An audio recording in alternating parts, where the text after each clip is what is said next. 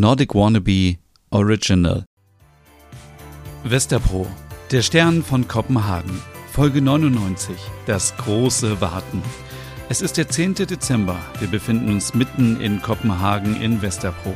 Es sind 4 Grad Celsius. Die Sonne geht um 8.27 Uhr auf und um 15.37 Uhr unter. Nur noch eine Woche bis zur großen Hochzeit.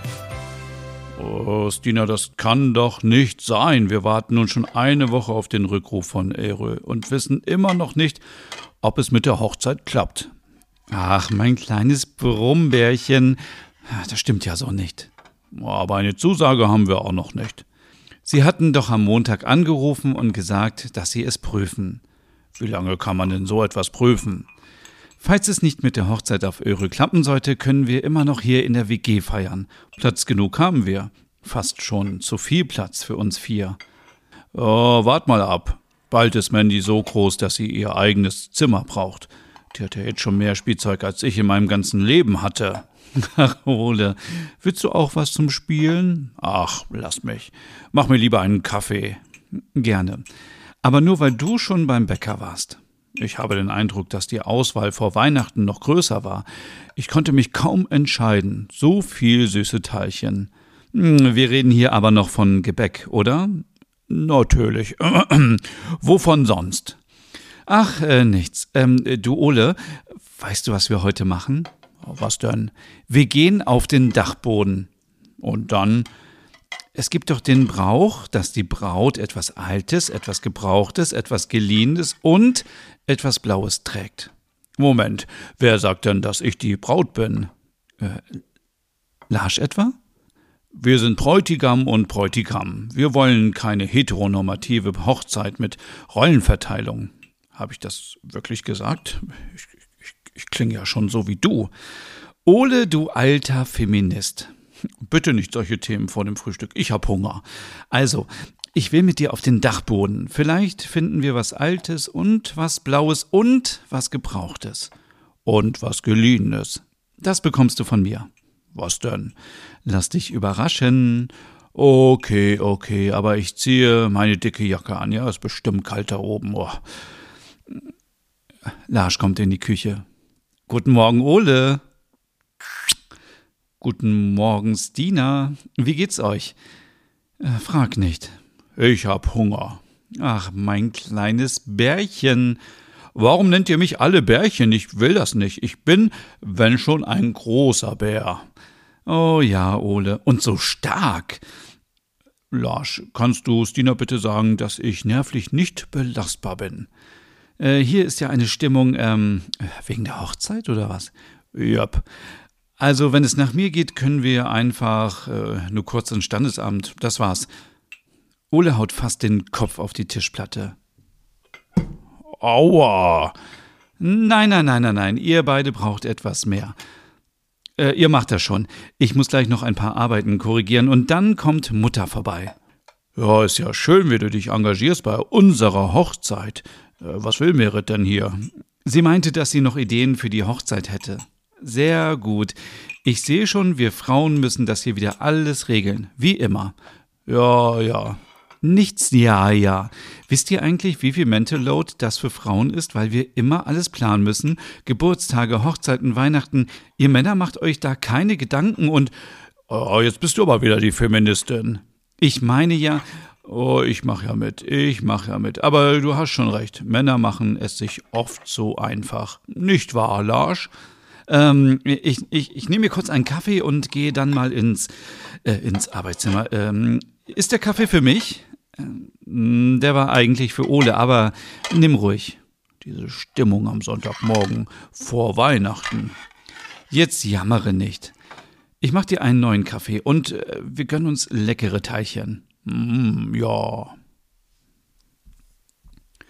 Stina und Ole saßen in der Küche und genossen ihre Hüggezeit. Sie brauchten nicht viel, nur Kaffee, was Süßes und Zeit zusammen. Draußen war es nicht mehr so kalt wie vergangene Woche, aber auf den Dächern lag immer noch etwas Schnee.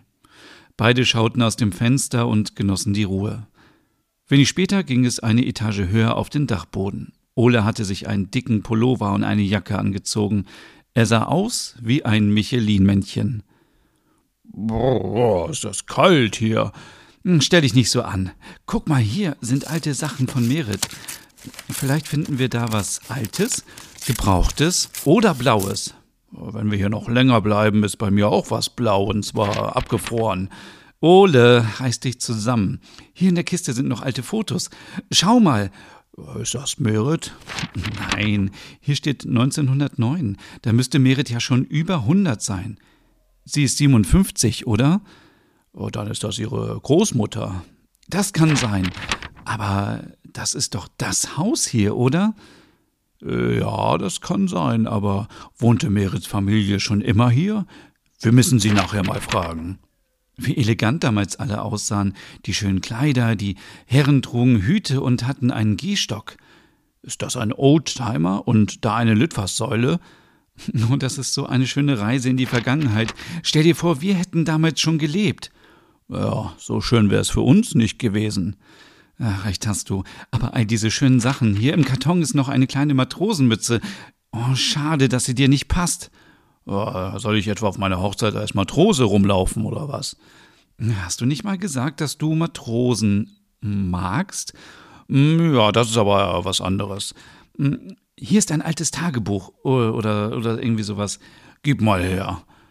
Da steht etwas über Westerpro. Da steht was über das Schlachtviertel. Westerpro war wohl damals am Bahnhof nicht so beliebt wie heute. Viel Dreck, viel Alkohol, Drogen, käufliche Liebe. Äh, käufliche Liebe? Welch ein Wort für Sexarbeit. Es wird beschrieben, dass die ersten Lkw und Oldtimer hier fuhren. Es gab viel Rauch aus den hohen Schornsteinen und hier sind sogar noch Fotos einer alten Dampflokomotive. Das muss am Bahnhof entstanden sein. Und hier sind Fotos auf einem Schiff. Die hatten bestimmt viel Geld früher. Das würde auch erklären, warum Merit so viel Einfluss hatte in Westerpro. Sie ist einfach so toll. Komm, wir gehen wieder runter. Ja, mir wird's auch langsam zu kalt hier. Vielleicht ist Merit schon da und wir können sie noch etwas über die Vergangenheit von Westerpro befragen. Halt, halt, halt. Lass uns den alten Matrosenhut mitnehmen. Warum? Na, was Blaues, was Gebrauchtes und was Altes in einem. Stimmt, soweit habe ich gar nicht gedacht. Aber der passt doch gar nicht auf deinen Kopf. Ich mache mir ein Band rum und dann hänge ich mir den schön um den Hals, wie einen Cowboy-Hut. Hm, mach, was du denkst. Kurze Zeit später wieder in der WG. Merit war angekommen und saß mit Larsch in der Küche. Hier war es definitiv wärmer als auf dem kalten Dachboden. Stina und Ole kamen mit dem Dachbodenfund in einem Karton in den Raum und bemerkten Merit zunächst nicht. Wir müssen Merit unbedingt fragen, was müsst ihr mich fragen? Hallo Ole, hallo Stina. Äh, wir haben so viel auf dem Dachboden gefunden, wir dachten, du hättest alles mit äh, zu Axel genommen. Das müssen wir wohl vergessen haben. Was ist das denn? Ach, Larsch, kannst du dich noch an diese Matrosenmütze erinnern? Die hatte dein Großvater immer auf, wenn er am Strand war als Kind. Die Familie hatte ein kleines Boot und ist immer damit auf dem Öresund herumgefahren. Hm, nicht wirklich, Mutter. Oh, Larsch als Matrose. Und all diese Fotos, die hatte ich schon längst vergessen. Das sind meine Großeltern. Sie erzählten immer aus dieser Zeit. Westerpro war anders als heute. Mein Großvater war Direktor in Schöttbühlen. Heute ist es ein kreativer Szene-Hotspot.